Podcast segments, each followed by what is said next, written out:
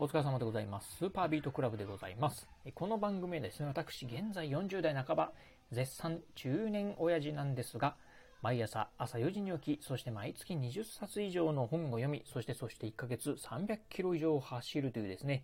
超ソイックな私が一人語りする番組でございます。え今日のね、お話はですね、地域によって違うお葬式についてお話をしてみたいと思います。え先日なんですがね、私ね、こういう本を読みました。え清水修二さんっていう方がね、書かれました。くすっと読める笑い学っていうね、本を読みました。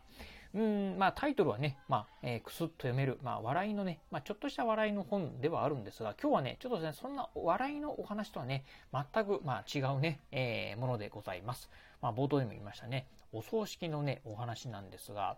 えー実はね、この本の中でね、あの、まあ著者のね、清水さん、こんなことを書かれておりました。えー実はね、うん、東北とか、えー北海道のね、一部地域ではですね、えお葬式の仕方がね、まあこの、うん、えまあ、関東であったりとか、え関東よりも西の地域の方ではですね、ちょっと違うんだよってことをね、書かれておりました。今日はね、そんな、まあ、うん、東北、えー北日本の地域って言えばいいんですかね。うん。で、ちょっとね、えー違うお葬式についてね、お話をしてみたいと思います。北日本ではお葬式の前に仮装する地域もある。今日はね、そんなお話でございます。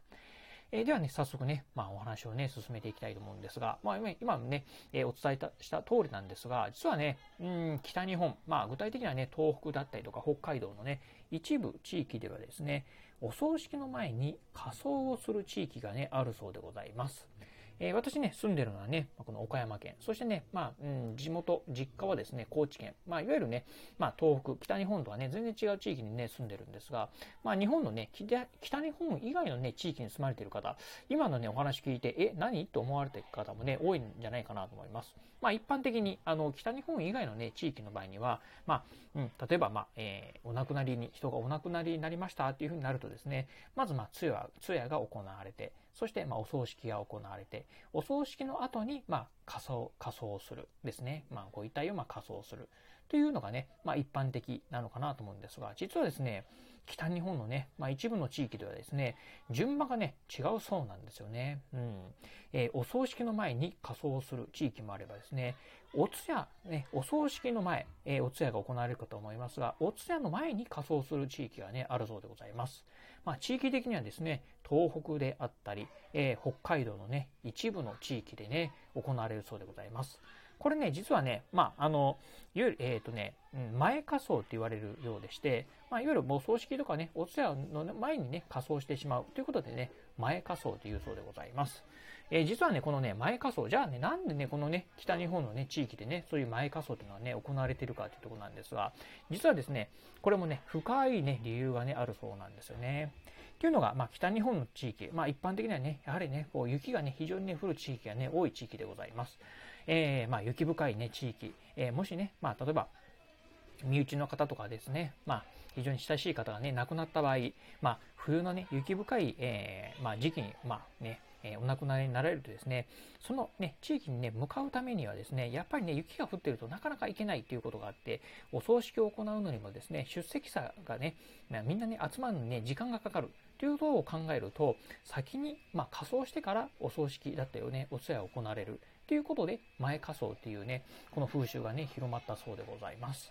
うん、まあ確かにね、そうですよね。あの昔もね、なんかこういうね、やっぱりこう雪とかね、雪深い地域はですね、ちょっと普通のね、あの他の地域と違うね、風習があるっていうのはね、聞いたことありました。まあこういうね、まあ仮想によってもね、そういうとこはあるんだなとかね、うん、思った次第でございますね。うん。まあ我々ね、こう私のように、まあ西日本に住んでると、えー、これ、そんなことあるんだっていうふうにね、まあちょっとあの、少しね、驚くところはあるんですが、まあこういうね、やり方もね、あるそうなんですよね。うん。なので、まあもしね、こう、例えば東北だったりとかね、北海道の地域に行かれた場合、うん、もしかするとね、こういうお葬式のね、進め方がね、違うかもしれませんのでね、少しね、頭の片隅にでもね、置いといていただければなというふうに思います。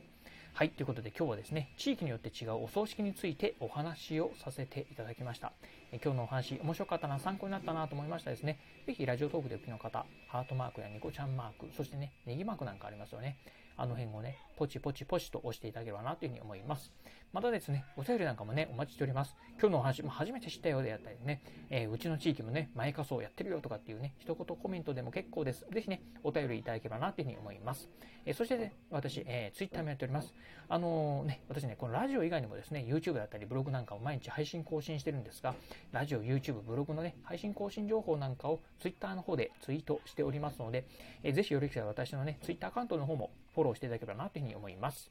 はい、ということで今日はこの辺でお話を終了いたします。今日もお聴きいただきましてありがとうございました。お疲れ様です。